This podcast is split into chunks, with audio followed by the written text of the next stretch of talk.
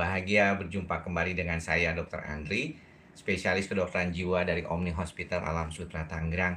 Di kesempatan kali ini saya diundang oleh The Asian Parent Indonesia dan kita akan berbicara tentang bagaimana kita belajar mencintai diri sendiri. Dan hari ini hari kedua, uh, saya kali kedua ini uh, berbicara live. Teman-teman mudah-mudahan bisa mendapatkan makna dari apa yang akan kita bicarakan nanti dan mudah-mudahan bisa bermanfaat ya buat teman-teman semua. Silakan, nanti kita coba nih kita hubungi mereka ya. Uh, kayaknya mereka akan ada di IG live. Uh, kita sudah lihat apakah tadi sebenarnya udah sempet uh, saya lakukan live ya, tapi kemudian kok mereka nggak dateng gitu. Oh nih sekarang udah tuh katanya. Oke lah, kita mulai sekarang. Coba kita lihat ya.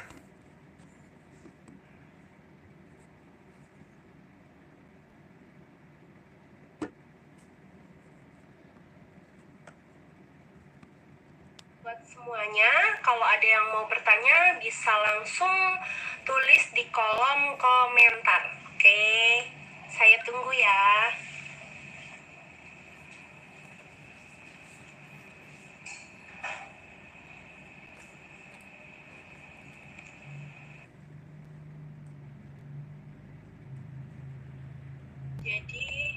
Hai, halo, apa kabar? Sehat semua? Oh ya? Eh, masih yang lain gimana udah aman belum dengar suara saya Aman, saya sih dengar sih. Oh ya? Ini sih aman sih, saya lihat sih. aman ya Loh, Hmm. saya nggak kelihatan nih wajahnya dokter Adri nih Oh gitu. Iya, iya, iya. iya sinyalnya saya kali ya Belum ada gambarnya. Atau mungkin diulang lagi aja. Boleh. oke saya ulang lagi ya Siap. Baik.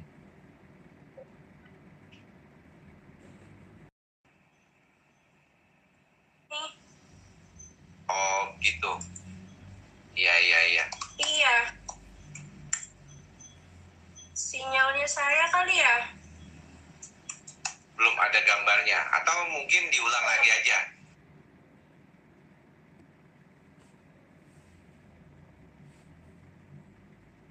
Nah. Nah. Selamat siang, Dok. Siang, siang. Gimana? Sehat? Sehat, makasih. Dok, nah sekarang kan kita mau ngebahas bagaimana pentingnya mencintai diri sendiri nih, Dok. Ya, Tapi sebelum mulai, boleh nih, Dok, dokter cerita dulu aktivitasnya lagi apa, sibuknya apa, prakteknya gimana. Silakan, Dokter. ya. Saya Dr. Andri, spesialis kedokteran jiwa dari Omni Hospital Alam Sutra Tangerang. Kalau sehari-hari saya masih praktek, walaupun saat ini memang dibatasi hanya 10 pasien per hari dan waktu prakteknya hanya sekitar 3 jam gitu ya.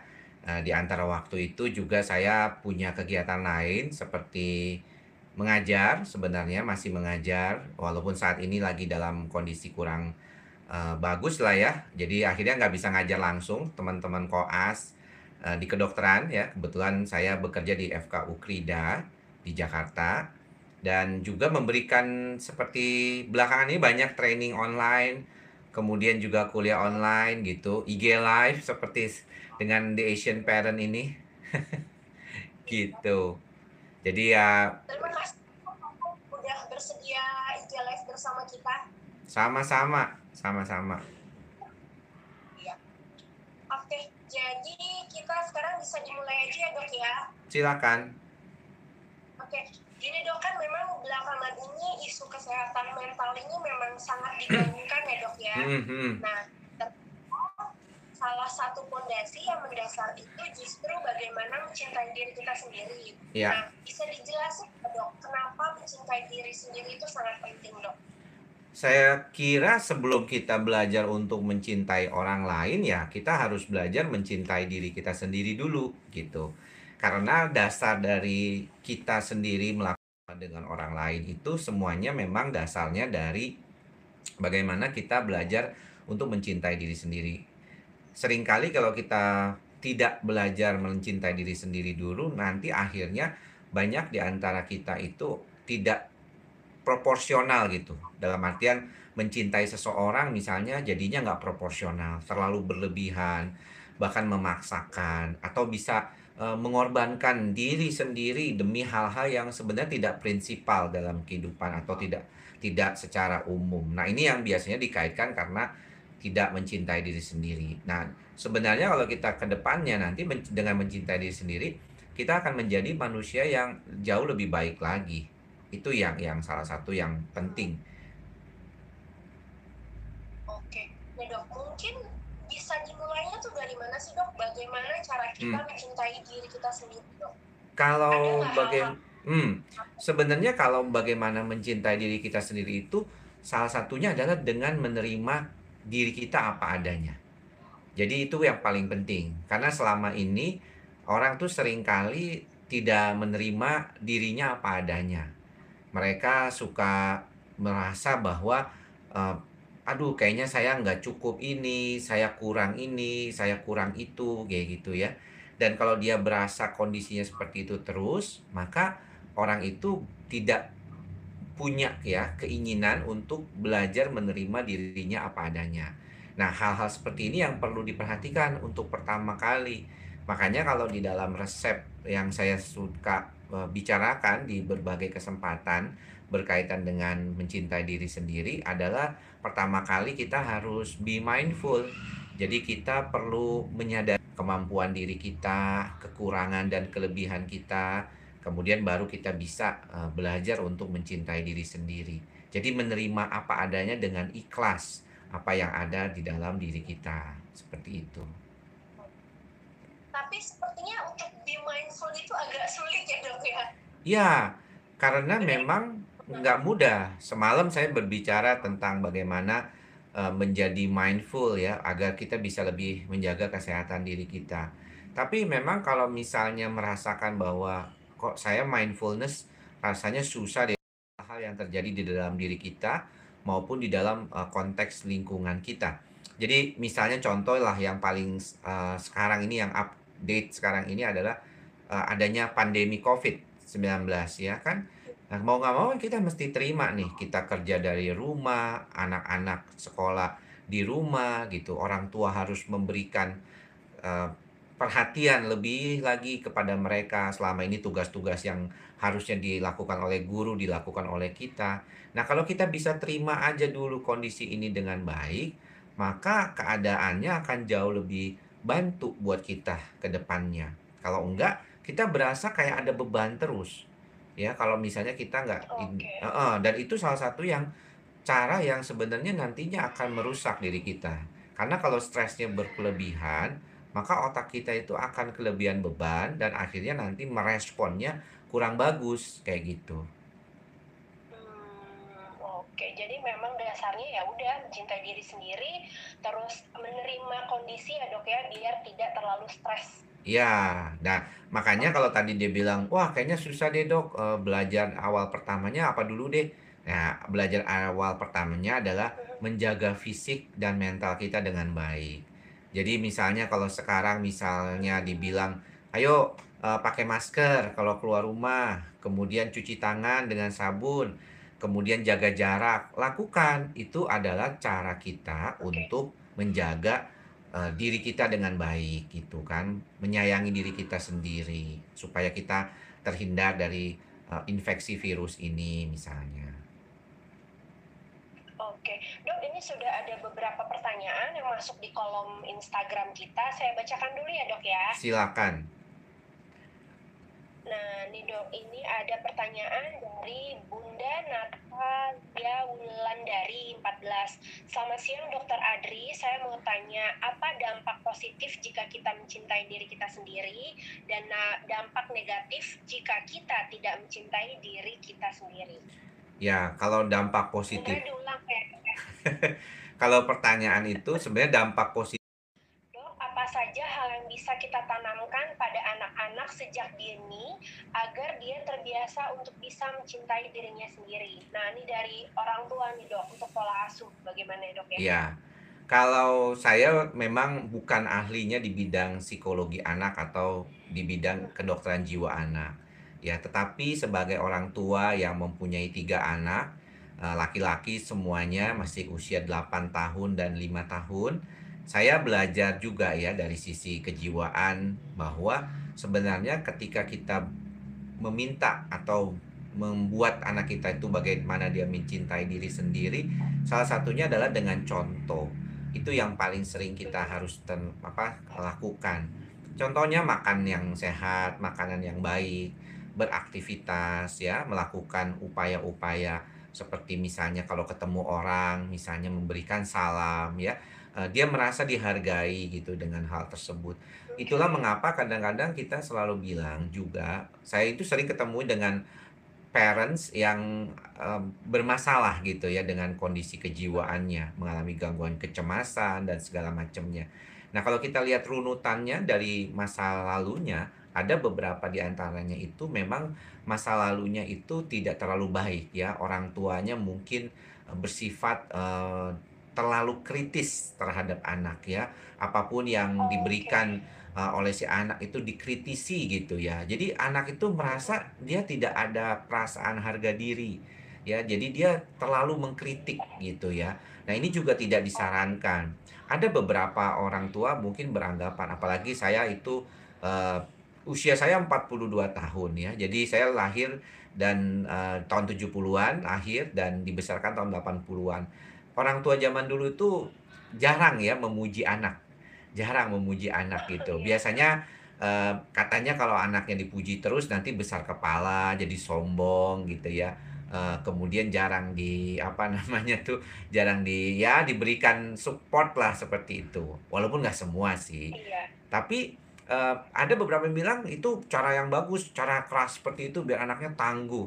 Tidak juga ya, belakangan kan kita sudah melihat bahwa, eee, bullying itu juga masalahnya akan mengganggu, eee, kejiwaan seorang anak di kemudian hari. Saya punya juga ataupun berkepanjangan. Ini juga salah satu masalah yang sering kali kita temukan begitu.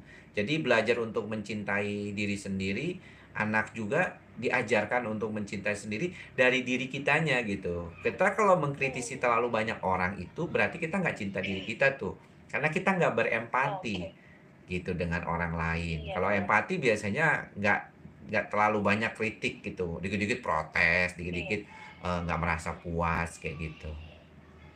Iya, terus mungkin kayak gampang melebeli anak juga ya, Dok, ya? Ya, kadang-kadang kan sebenarnya bukan salah juga kalau kita tuh melakukan tindakan yang tegas kepada anak-anak ya. Karena anak-anak juga harus diberikan batasan-batasan.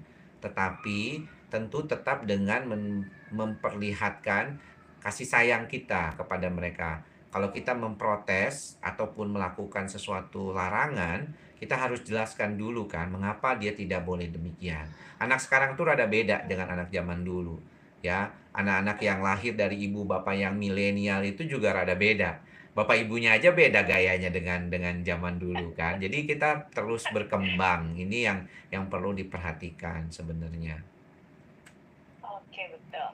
Dok, ada lagi pertanyaan yang masuk nih, Dok, dari Safa dari Safa. "Halo dokter, mau tanya dong, cara membedakan atau batasan antara loving myself Hmm. dan selfish itu apa ya, Dok? Karena terkadang aku Ya. ingin menerapkan prinsip mencintai diri sendiri Ya. dan put myself first. Nah, tapi takutnya malah jadi kebablasan gitu, Dok. Nah, itu seperti apa, Dok? Kadang-kadang kalau kita bilang demikian, enggak juga. Seperti Mhm. misalnya salah satu contohnya adalah tips dari kita untuk mencintai diri kita sendiri adalah kita perlu memberikan batasan ya terhadap diri kita. Jadi kita tuh perlu memberikan batasan. Kalau misalnya kita dianggap, eee, tidak mampu, eee, melakukan itu, misalnya diri kita nih merasa, "Saya nggak mampu nih." Teman kita udah minta tolong sama kita, tapi kita nggak mampu, jangan maksain. Karena kalau kita maksain, nantinya kita sama aja men apa ya tidak mencintai diri kita sendiri. Tadi pertanyaannya bagus loh. Kalau begitu nanti dok selfish dong. Nggak juga. Makanya tadi di awal pertama kali kita belajar mencintai diri sendiri kita masalah anak pola asuh saya bilang saya bukan psikiater anak atau psikolog anak. Tapi bukan berarti dokter nggak tahu kan dokter dokter jiwa juga. Iya tapi mungkin ada jauh yang lebih tahu. Artinya saya memberikan batasan kepada diri saya bahwa saya itu punya kemampuan dan kompetensi yang mungkin terbatas untuk pertanyaan itu. Teman-teman bisa cari atau misalnya bisa cari lagi di tempat lain. Seperti itu juga tadi. Kalau selfish Enggak juga. Kalau memang kita tahu tidak mampu melakukannya, jangan memaksakan diri kita untuk melakukan hal-hal yang kita tidak mau atau misalnya terlibat dalam pertemanan yang orang ilang apa orang sekarang bilang tuh toxic relationship gitu ya. Nah, ini juga salah satu yang sering kita harus perhatikan. Kalau memang kelihatannya kita punya teman itu kurang oke okay lah begitu ya jangan dibiarkan di dalam berada keadaan seperti itu. Kita harus keluar dalam kondisi seperti itu juga. usah memaksakan diri ya dok karena itu akan berpengaruh pada kita lagi ya.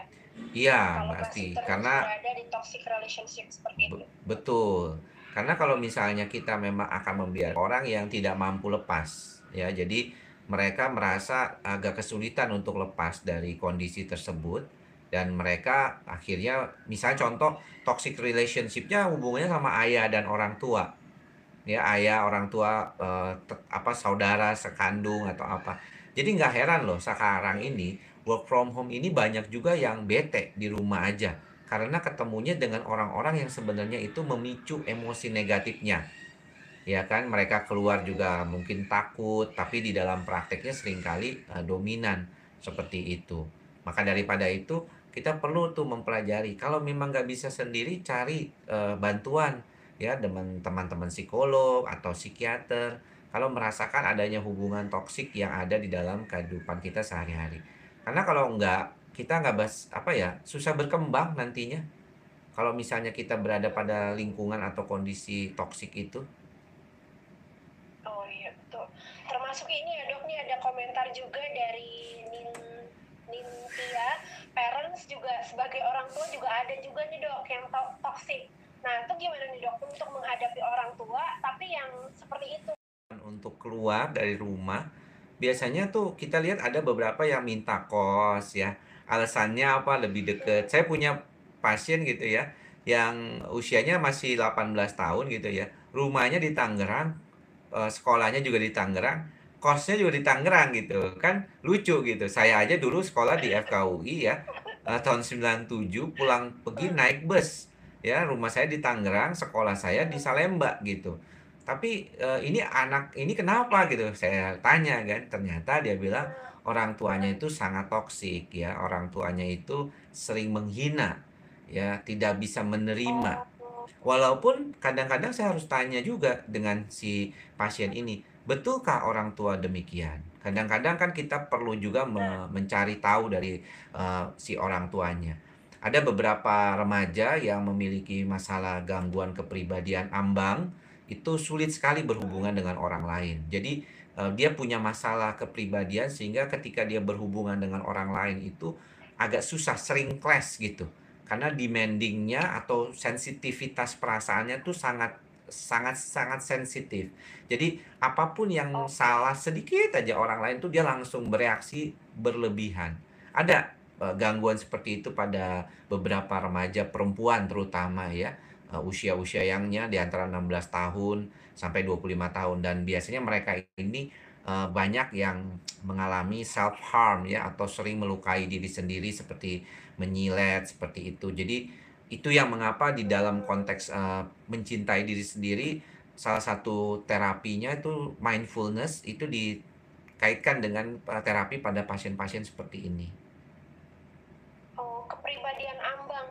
namanya ya. Betul, borderline personality disorder. Itu lagi tren tuh. Orang sampai tanya apa bedanya dok sama bipolar?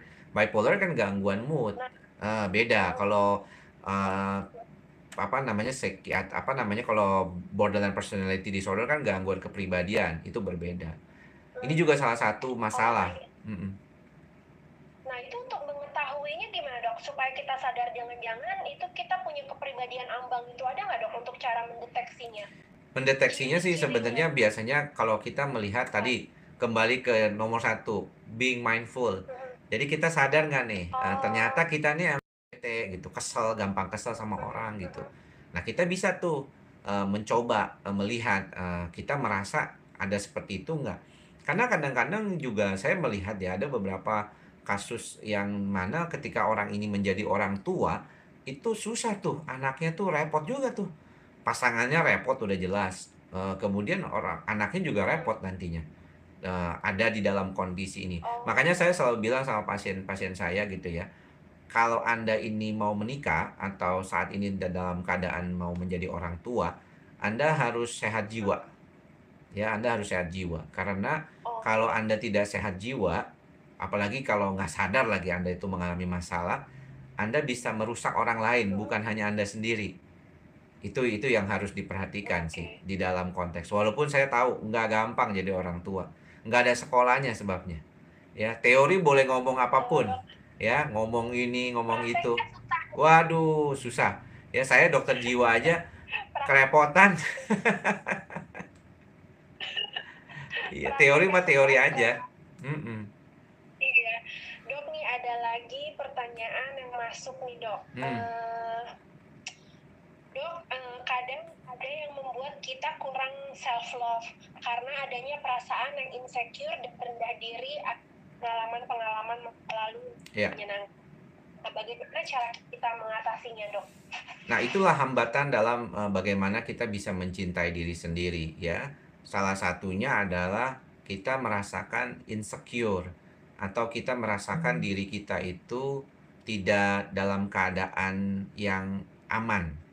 Makanya dikatakan di dalam beberapa buku, saya suka membaca buku dari eh, buku-buku yang baik itu ya. Salah satunya judulnya Resilient.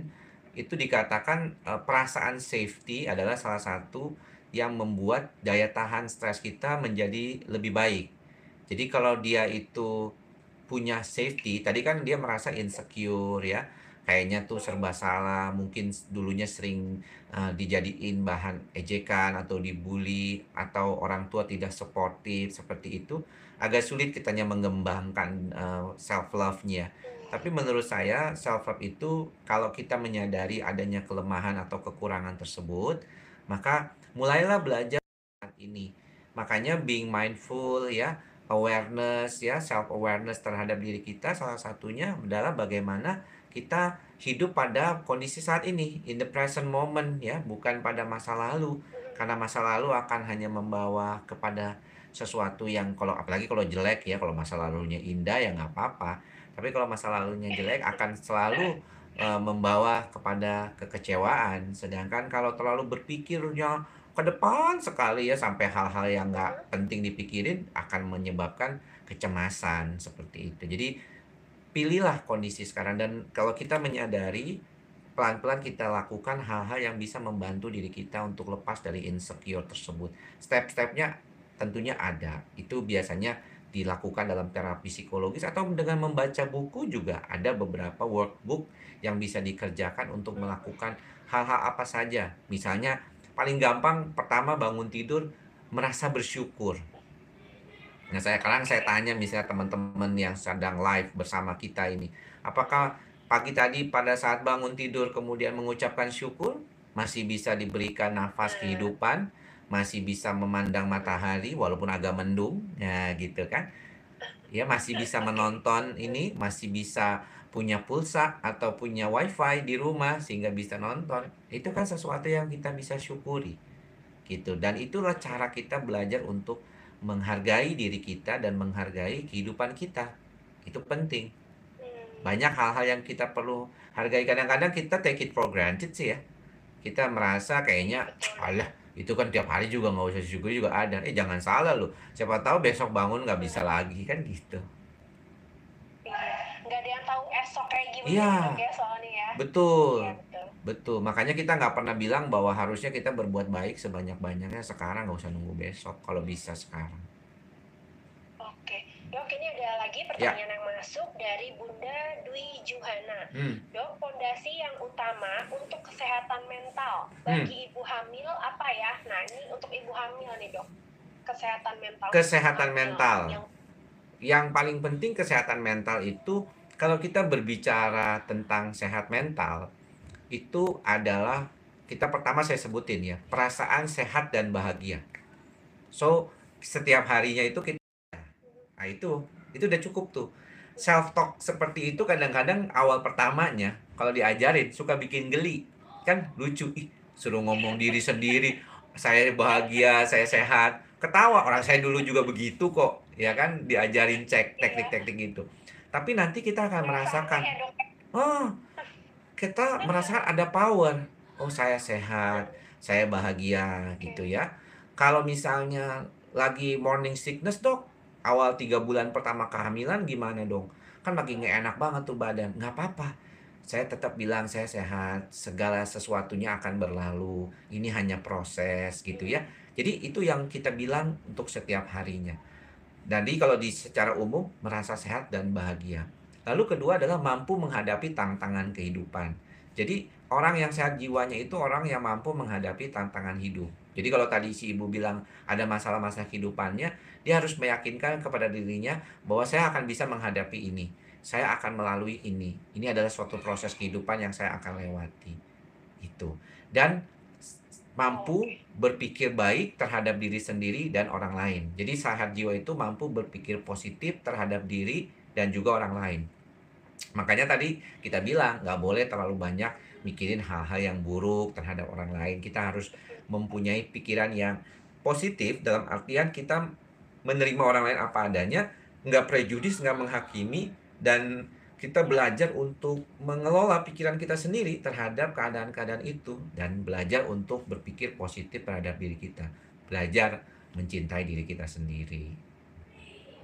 Oke.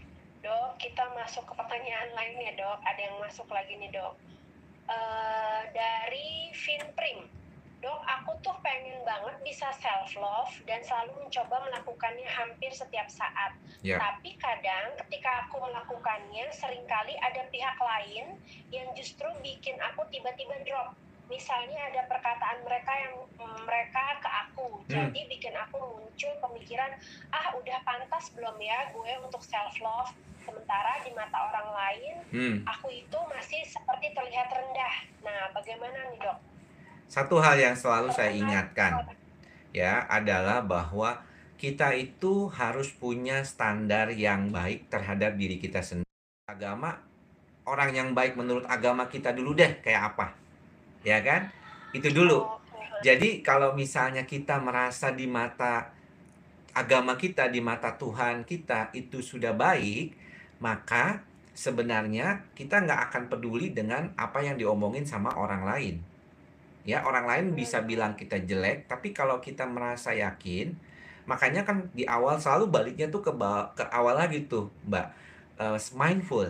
Ya kita tuh ikhlas sama diri kita. Oh saya punya kekurangan nih ya. Tetapi eh, secara agama mungkin saya punya cara untuk mengatasi hal tersebut. Jadi nggak usah jauh-jauh cari guru yang macam-macam atau cari motivator psikolog psikiater.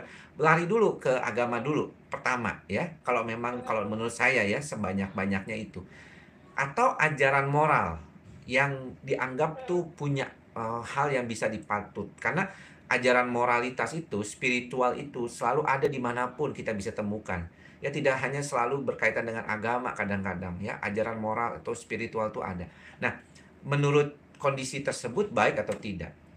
Kalau kita merasa diri kita sudah dalam kondisi yang cukup baik, orang lain mah ngomong apa pun bisa aja kan, sembarangan ngomong tentang kita. Orang yang udah baik aja suka dijelek-jelekin, ya kan? Kan ada aja orang yang iri itu ada. Kenapa dok dia iri? Kenapa sih dok manusia nggak semuanya baik? Ya emang kenyataannya seperti itu. Jadi kita nggak perlu merasakan nggak perlu merasakan aduh saya harus begini harus begini gitu. Don't compare ya yourself to others. Jadi jangan suka membandingkan diri kita dengan orang lain. Bandingkanlah diri kita saat ini dengan diri kita yang dulu. Kalau yang dulu itu lebih buruk daripada yang sekarang, berarti Anda sudah mengalami kemajuan mental Tapi kalau diri Anda lebih bagus yang dulu yang sekarang makin jelek, berarti ada yang salah. So you have to change. Ada Kita harus betul, kita harus berubah dengan kondisi yang seperti itu. Hmm, iya. Kadang kan memang kita dalam hidup sering overthinking nih ya dok ya. Ya. Selalu mikirin, aduh nanti besok gimana, aduh nanti nggak bisa gimana gimana. Hmm. Nah itu cara untuk balik lagi ke mindfulnessnya gimana nih dok supaya ya udahlah jalanin aja hidup ini dulu hari Ya. ini dengan baik. Nah itu ada nggak sih dok yang cara-cara yang perlu kita lakukan? Selalu belajar untuk ikhlas ya, selalu belajar untuk ikhlas bagaimana kita bisa menerima. Kalau misalnya contoh ya, dari sisi eh, hubungan ataupun kerja di rumah, tapi banyak saudara-saudara kita tuh yang kehilangan pekerjaan. Ya banyak sekali yang Iya, kena. PHK, potong gaji, nggak dapet THR, bonus di nggak dapet. Itu semuanya itu sangat-sangat nggak nyaman buat mereka. Nah, saya selalu mengingatkan saat ini salah satu cara untuk mencintai diri kita adalah kita penuhi saja dulu kebutuhan dasar kita. Ya, kebutuhan dasar kita yang kita penuhi. Apa itu, Dok? Yang seperti kita diajarkan waktu SD, sandang, pangan, papan. Pangan, sandang, papan lah kalau sekarang. Artinya kalau dirimu punya eh, makanan yang cukup untuk hari ini, eh, nggak kelaparan, ada checklist satu. Yang kedua, penutup aurat, pakaian ada, ada. Tempat berlindung setidaknya nggak kepanasan, nggak kedinginan kalau malam untuk tidur istirahat ada. Sudah cukup. Ya kita nggak perlu kepengen-pengen punya inilah, punya itulah, pengen jalan-jalan lah. Tadi saya posting di Instagram saya di Andri Psikosomatik.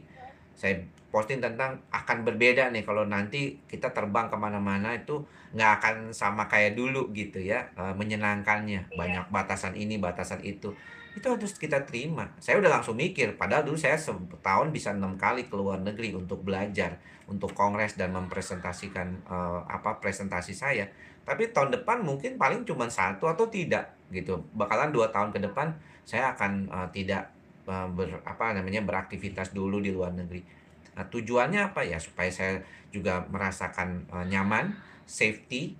Eh, itu penting kan buat daya tahan kita gitu. Jadi selalu akan baliknya bagaimana kita bisa menerima keadaan ini dan bersiap untuk perubahan. Makanya orang banyak yang bilang sekarang, "Pi, a new normal life," katanya gitu ya. Menurut saya sih a new normal life kan cuma bahasa halusnya aja. Intinya akan ada yang berubah dan kita harus siap gitu. Mau nggak mau belajar untuk itu.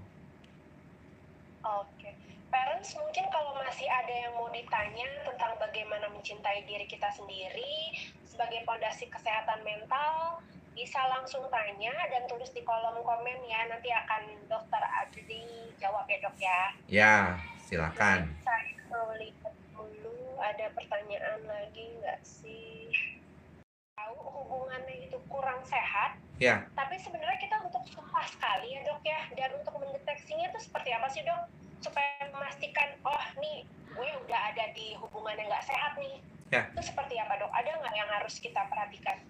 kalau saran saya sih sebenarnya eh, kalau kita di ilmu kedokteran jiwa itu ada beberapa cara untuk body scanning ya, termasuk dalam artian eh, kita melihat kepada diri kita sendiri. Itulah mengapa tadi saya selalu ingatkan tentang masalah ikhlas, masalah apa adanya, masalah mindful. Sebenarnya tujuannya adalah ketika kita mulai merasakan hubungan itu membuat kita terbebani. Ya, Tadi baru aja saya live dengan istri saya ya di jam 11 biasanya kami tiap minggu live untuk memberikan ya sharing-sharing lah tentang sebagai pasangan. Bukan berarti kami paling pinter, tetapi lebih kepada apa sih yang bisa kita lakukan gitu. Nah, yang saya selalu kaitkan adalah kesetaraan. Ketika kita berhadapan, misalnya tadi ada pertanyaan, anak kecil gimana ya kalau dibilanginnya susah? Kita kalau ngebilangin anak kecil, kalau anaknya baru usia yang satu tahun dua tahun, sedangkan kita yang udah umur 30-an itu, ya ngomongnya jangan sambil berdiri. Ya, tatap mata dia. Jadi kita harus turun menatap mata dia gitu. Jadi eh, eh, merendahkan diri kita jongkok, kemudian kita tatap matanya. Maksudnya apa? Maksudnya selain daripada eye to eye contactnya dapet ya, itu juga salah satu untuk mendeteksikan. Kadang-kadang saya dulu waktu masih menjadi psikiater umum itu eh, ketemu dengan berbagai macam pasien termasuk anak-anak. Ada orang tua yang nggak yakin bahwa anak ini autism atau tidak gitu ya. Saya bilang kalau autistik itu pandangan matanya itu nggak bisa kontak erat gitu. Coba kelihatan kok bu, enggak kok ini bisa. Nah itu karena ibunya masih mungkin denial. Nah apa maksudnya? Maksudnya di dalam suatu hubungan dengan anak-anak sekecil itu pun kita harus kesetaraan. Ya, ada kesetaraan. Jadi eye to eye contact itu adalah kesetaraan kita. Kita ber, mencoba berempati. Nah, kalau misalnya toxic relationship ini terjadi dan si pasti yang salah satunya ada yang nggak empatik dengan yang lainnya kan, mau nggak mau orang itu harus keluar dari kondisi tersebut. Seringkali sih kayaknya ada beberapa orang ya istilah anak muda sekarang apa tuh bucin ya, bucin ya, budak cinta kayaknya semuanya itu demi sang uh, kekasih misalnya. Dikasih, kasih semuanya. Ah, padahal kan ada yang bilang kalau kamu mencintai aku berikanlah segala milikmu. Seorang yang mencintai pasangannya tidak akan mengatakan seperti itu. Ya, kalau dia benar-benar cinta dengan pasangannya, dia malah ingin melindungi pasangannya. Dia tidak akan menginginkan sesuatu karena cinta yang tulus adalah cinta yang memberi ya keikhlasan. Makanya kenapa kalau kita bilang dasar dari hubungan yang baik, dasar dari hubungan uh, terapeutik yang baik juga antara dokter dengan pasien adalah empati. Ya, kita itu kalau berempati dengan orang lain itu kita inginnya memberi. Kalau kita masih berpikir kepingin memberi tak balas kembali itu kan dulu, ya kan? Bagai sang surya menyinari dunia itu ingat saya lagunya tuh ya jadi kasih ibu, itu kasih ibu tuh begitu, kasih parent tuh kebanyakan harusnya dia memberi ikhlas tanpa berharap kembali. Nah, nggak ya nggak semua juga parent begitu, ada juga yang ngaco gitu ya. Ya, jadi nggak masalah, nggak masalah. Kalau misalnya masih sadar kan bisa berobat, bisa dibenerin gitu. Tapi harus datang kesadaran itu dari mana? Dari diri sendiri tentunya.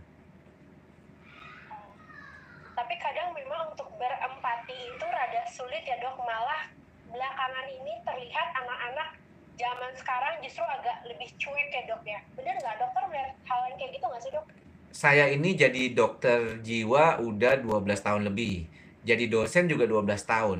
Memang ada beberapa uh, perbedaan saat saya menjadi dosen 12 tahun yang lalu sikap mahasiswa dengan sekarang. Kalau anak-anak sekarang itu serba pengennya buru-buru pengen cepet-cepet gitu ya. Oh, okay. Mungkin ya karena kita juga tahu lah, saya kenal email aja tahun 97.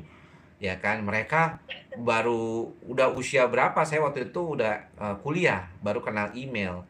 Ya sedangkan mereka kan dari sekarang udah main main apa main online aja udah dari anak kecil. Anak adik apa uh, saya punya anak juga udah mulai mengenal internet, YouTube dari sejak kecil. Nah, the way they thinking, the way they are uh, showing their um, caring sometimes beda memang ya. Kalau kita lihat juga berbeda. Anak sekarang tuh juga kritis gitu. Yang penting kitanya mindful itu ajaran yang secara umum tuh uh, universal kok. Jadi ber, tidak lekang berdasarkan uh, waktu. Jadi ya sama aja. Memang anak-anak sekarang kelihatan jauh lebih lebih beda lah ya. Mereka maunya cepet-cepet uh, maunya mau buru-buru seperti itu ada kesan katanya nggak sopan nggak kayak dulu kayak gitu ya. Uh, tapi sebenarnya kadang-kadang ya memang uh, dari contoh sih ya dari contoh. Kalau contohnya baik di rumah uh, dan lingkungannya oke okay, uh, mereka akan tetap bisa diajar kok akan bisa di apa dan sesuai dengan harapan dari keluarganya gitu ini juga ada lagi yang bertanya nih dok. Kadang kalau dengar komentar dari orang lain hmm. yang nggak enak itu juga bikin stres nih dok. Ya. Nah untuk menghadapinya itu seperti apa sih dok? Ngadepin toxic people dan komen yang sangat tidak enak itu ini dari Bunda Rahmawati. Kalau bisa nyuekin ya cuekin aja. Ya kan? Oke, ada cuek betul. buruk ya dok ya? Ada dua, uh, kalau kita bicara tentang mekanisme adaptasi stres dari manusia itu, itu ada dua, yaitu whether you fight or flight. Jadi kalau kita mampu menghadapi situasi kita, kita melawan itu bisa. Ada orang yang rese sama kita nih, uh, ngata-ngatain kita gitu ya, kurang bagus lo apa lo gitu. We want to fight gitu, bisa. Kita show them ya, kita uh, perlihatkan kepada mereka sesuatu yang bagus, uh, apa yang kita punya Kalau misalnya memang dia akan terus begitu, artinya memang orang ini memang kritikalnya kurang bagus gitu. Jadi dia memang sukanya mengkritik orang. Ya udah, bodoh amat. Dia mau kritik ya terserah dia. Ya kan yang penting tadi kan kembali lagi ke ajaran awal bahwa kita itu punya sesuatu moralitas dasarnya dari agama, spiritualitas kita yang mengatakan bahwa kita ini cukup baik misalnya secara itu. Lalu kalau misalnya yang kedua ya we flight. Ya kalau misalnya kita udah ngelihat orang-orang memang niatnya begitu ya kabur aja. Itu memang orang yang nggak nggak bener lah istilahnya. Oh, dan ada yang kayak begitu. Teman-teman kita juga ada. Kita jangan terlalu naif juga. Makanya selalu mindful itu lebih tujuannya adalah supaya kita juga nggak terlalu jadi naif gitu. Kalau dalam hubungan pacaran atau kasih yang penting juga. Dok, ini baga- eh, dari pertanyaan dari Ade Patria. Dok, bagaimana nih kalau menghadapi orang tua yang selalu menyalahkan anaknya? Mungkin ini, ini mungkin udah dewasa, tapi orang tuanya masih tetap yang Ya. sering nyalahin dia, gitu. Itu gimana nih dok? Kemarin ada Cara kasus menghadapi orang eh, ya, sama persis kayak di kasus di praktek juga ya. Sering banyak kasus-kasus seperti ini. Biasanya sih saya selalu bilang, eh, kamu punya potensi untuk bisa keluar nggak dari kondisi tersebut? Ya, coba pikirkan baik-baik, jangan marah dulu, eh, terima dulu segala sesuatunya tersebut dan pikirkan apakah kalian atau teman-teman punya potensi yang bisa membantu. Ada beberapa cara yang mungkin bisa dilakukan. Kalau sangat kritikal dan kita udah bicara dengan orang tua baik-baik, eh, mengatakan bahwa apa yang diungkapkannya itu tidak benar atau apa, eh, dengan dasar-dasar yang kuat ya, bukan cuma sekedar istilahnya eh, ngelawan seperti itu. Karena saya pernah merasakan sendiri, saya pernah berada pada posisi di mana waktu usia saya 16 sampai apa 18 19 tahun tuh saya merasa orang tua tuh kayaknya eh, so tahu ya gitu ya. "Oh, Saya ini udah kuliah loh, eh, mereka itu cuma lulusan SMP gitu kan. Jadi saya merasa saya lebih pintar gitu. Ada tuh kadang-kadang tuh kita kalanya mengatakan kepada diri kita, kita tuh harus sadar juga. Orang tua mungkin secara pengalaman jauh lebih bagus ya, walaupun mungkin secara kepintaran pintaran kita misalnya contoh. Nah, kalau memang mereka itu sangat sering kali mengkritisi, mem- membuat kita tidak nyaman, coba tanyakan kepada mereka, berikan ungkapan eh, apakah memang em, sesuatu itu bisa diperbaiki dulu gitu. Bilang aja terus terang, Pak, Ma, saya kok merasa eh, Bapak Mama itu kayaknya kurang support dengan saya gitu ya. Tapi ingat, saya juga sering ketemu pasien yang orang tuanya bingung.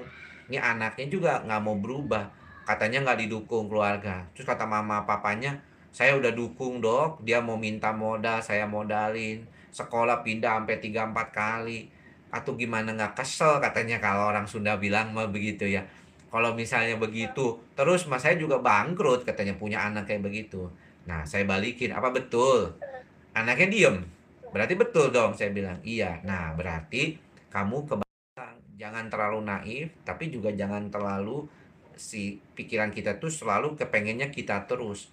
Makanya saya bilang tadi dasarnya sebenarnya adalah empati. Kalau kita punya empati yang bagus dengan kondisi kita eh, ya maka akan jauh lebih baik lah kehidupan kita. Kita jadi sadar oh iya ya orang tua ngeluarin uang banyak buat kita supaya bisa hidup. Bagaimanapun tuh orang tua kita kan itu itu itu sesuatu yang nggak bisa kita pungkiri begitu nah memang ada beberapa orang tuh. Betul, dan ada yang memang nasibnya istilahnya takdirnya kurang bagus misalnya berada pada situasi lingkungan yang tidak baik gitu kan. Tapi ingat-ingat aja apa yang masih bisa kita lakukan, potensi-potensi apa aja dan kemudian kita coba eh, perbaiki dari sana gitu. Kalau enggak ada juga yang niat sampai kawin. Udahlah saya mau kawin cepet-cepet biar supaya keluar dari rumah gitu. Ada juga yang begitu atau pindah keluar kota atau pindah ke luar negeri. Wah, manusia mah pinter. Jadi jangan pernah meragukan kepandaian manusia. Dia cari cara terus untuk mengubah dirinya supaya lebih nyaman. Pasti. Gitu. Dok nih ada pertanyaan lagi nih dok. Eh, dari hadapi orang tua yang justru selalu insecure dan merasa cemas terus. Eh iya, gimana nih dok? Kalau memang beliau itu punya masalah kejiwaan, memang sulit. Karena kalau orang sudah mengalami Oh. kecemasan itu berbeda loh dengan orang biasa. Jadi kalau cemas kita biasa mungkin hanya seperti kayak khawatir mau ujian, khawatir mau pergi uh, hujan gitu ya, takut banjir gitu itu biasa. Itu namanya sebenarnya bukan cemas tapi takut. Tapi kalau kecemasan yang berat itu beda banget. Jadi nggak ada apa-apa juga merasanya cemas. Dan bahkan semua aspek kehidupannya dia merasakan kecemasan. Jadi dia nggak bisa mengendalikan pikirannya sendiri. Itu yang yang sering kita temukan dalam praktek. Kalau saya sama dokter jiwa ngelihat begitu ya setiap hari pasien saya rata-rata dua per tiganya gangguan kecemasan. Orang tua yang sampai orang anaknya juga bingung ini mama papa kok mikirnya kayaknya kejauhan dok. Iya emang begitulah namanya kalau gangguan. Nah kalau seperti itu dia harus berobat. Tapi kalau dia awal dulu eh, misalnya belajar untuk bagaimana mengenal kalau orang itu sudah agak tua 40-50 tahun ke atas agak sulit ya eh, apa namanya mencoba merespon eh, kondisinya itu. Kadang-kadang untuk mengubah pikiran dan perasaannya itu eh, perlu waktu ya karena lebih gampang memang eh, mengubah kognitif atau pikiran dari seorang yang lebih muda daripada yang sudah tua gitu. Oke, dok nih ada lagi yang bertanya Hmm. satu lagi kayak nih ya dok ya udah mau satu jam ternyata Iya ya. dari Geisa uh, Geisa Geisa So Hmm. dok eh, sayangnya gangguan kepribadian ambang ini sering dianggap wajar karena dianggap masih labil. Hmm. bagaimana caranya dok supaya orang tua bisa membedakannya? Gimana tuh dok? Kalau misalnya labil memang itu, makanya ada beberapa buku yang membahas tentang ini, ya, misalnya eh, How to Deal with Hypersensitive Person gitu, atau misalnya eh, How to Deal with the Irritable Mood gitu, banyak tuh buku-buku tentang itu. Tapi menurut saya, eh, ketika suatu keadaan seperti gangguan kepribadian ambang itu, ketika dia sudah mulai sering melukai diri sendiri. Eh, kalau dia sudah melukai diri sendiri atau berupaya hal-hal seperti ada pikiran depresi berat dan bunuh diri, ada baiknya dia datang ke dokter jiwa. Karena saya sering kali eh, melihat banyak kasus-kasus yang saya tangani borderline apa borderline personality disorder ini kebanyakan perempuan. Ya, kebanyakan perempuan. Kalau laki-laki, kalau laki-laki kebanyakan orientasi seksualnya homoseksual atau biseksual. Jarang kalau laki-laki itu borderline personality disorder. Kalau yang pernah saya temui banyak kan kalau dia eh, apa namanya laki-laki orientasi seksualnya biasanya bisexual atau homoseksual. Jadi kebanyakan memang perempuan, ya kebanyakan perempuan. Nah ini eh, harus disadari dulu karena kalau misalnya gejalanya yang datang ke psikiater tuh kebanyakan udah berat, udah depresi, terus ada gejala-gejala ide-ide bunuh diri yang intens gitu ya. Nah, ini harusnya sudah ditangani. Kalau dibilang eh, sama keluarganya, lu tuh nggak sadar diri, nggak sayang diri gitu ya, self love-nya nggak ada, ya emang nggak ada. Artinya pada saat dia sudah mulai terkondisikan bagus, moodnya, eh, terapinya tetap larinya ke mindfulness lagi kan. Kan dialectical behavior therapy, salah satu terapi yang disarankan untuk kasus-kasus ini adalah di awali dengan mindfulness, menyadari pikiran, perasaan, dan perilaku sendiri. Itu penting. Itu salah satu pentingnya. Bukan cuma buat borderline personality, tapi buat kita semua juga sih sebenarnya. Dok nih satu lagi masih bisa nih dok kayaknya masih sempat ya dok. Dok bagaimana menghadapi stres ketika menghadapi istri yang sedang menjalani trimester pertama nih dari ayah nih dok gimana? Ya. Mungkin dokter juga bisa. Kalau misalnya kemarin ngobrol-ngobrol sama temen, saya bilang, eh, eh Dri, mau tanya Dri katanya. Saya ngobrol sama dokter Tompi waktu itu di IG live-nya dia. Kebetulan teman eh, dokter Tompi itu satu angkatan ya waktu di FKUI dulu eh, dokternya. Dia bilang itu orang lata bener nggak sih lata dia bilang. Eh, saya bilang kalau lata itu cuma ada di Indonesia kata saya. Itu namanya gangguan kejiwaan yang eh, berkenaan dengan budaya kan itu lata terus. Terus dia tanya lagi, eh itu bener nggak kalau misalnya ada orang eh, ngidam ngidam dia bilang Eh, suka bikin minta ini minta itu. Ya saya bilang ngidam itu juga adanya cuma di Indonesia. Karena istilah ngidam itu kalau di bahasa Inggris kan eh, mungkin disebut morning sickness. Nah, morning sickness itu hanya gejala fisik kan. Jadi nggak ada tuh misalnya kepengen ngelus pala Tompi, saya bilang kepada dia gitu ya. Mana ada, emang ada, pernah nggak lu ketemu sama orang yang ibu-ibu yang pengen ngelus pala lu eh, karena kondisi dia lagi hamil? Ada pernah dia bilang. Iya, itu adanya cuma di Indonesia doang. Kalau di luar negeri morning sickness tuh lebih ke dominan ke misalnya mual, muntah ya yang masif gitu. Saya dulu punya istri mual muntahnya, waduh lebih dari tiga bulan karena kami anaknya kembar kan. Jadi waduh, Oke. waduh parah bener mualnya. Dia belok sedikit mobil ya langsung mual gitu. gitu. Jadi bener-bener dia punya apa? eh, sistem keseimbangan di telinga tengahnya itu yang biasanya berhubungan vestibularnya itu sangat masalah. Nah, apa dong yang harus dilakukan? Diikhlasin aja dulu, Pak, ya. Saya terima aja dah. Waktu itu punya istri seperti itu, punya anak kembar. Kaget juga waktu itu kan. Eh, mungkin secara umum saya masih berharap, aduh, kok eh, kembar itu ya 34 minggu setengah, hampir 35. Jadi eh, belum cukup gitu ya. Jadi khawatir tuh takut nanti kenapa-napa. Bayangin anak saya lahir itu satu setengah kilo eh, beratnya yang satu, yang satu lagi 1,97 nggak nyampe 2 kilo. Jadi kecil banget. Saya kira anak lain kok gede-gede banget. Saya bilang ke teman saya bilang, bukan anak lain gede, anak lu nya kekecilan katanya gitu waktu ngeliat gitu di picu. Karena kan kami di Perina juga di sebulan. Jadi istri dan saya pulang ke rumah itu nggak membawa anak. Jadi anaknya masih dititipin di rumah sakit gitu. Itu perasaannya tuh aduh campur aduk banget ya. Eh, nggak nyaman ya, nggak bisa nyusuin eksklusif, harus dengan botol. Ngelihat anak napasnya juga takut. Segala macam itu biasanya kita terima aja. Dan istri saya selalu berpesan waktu itu juga, "Kenapa bisa kuat kamu?" Karena dia bilang, eh, "Saya tuh yakin bahwa segala sesuatunya akan baik-baik saja." Jadi keyakinan itu perlu ditanamkan dulu. Kalau cara-cara praktikalnya mah tergantung dari kita masing-masing kan beda-beda ya.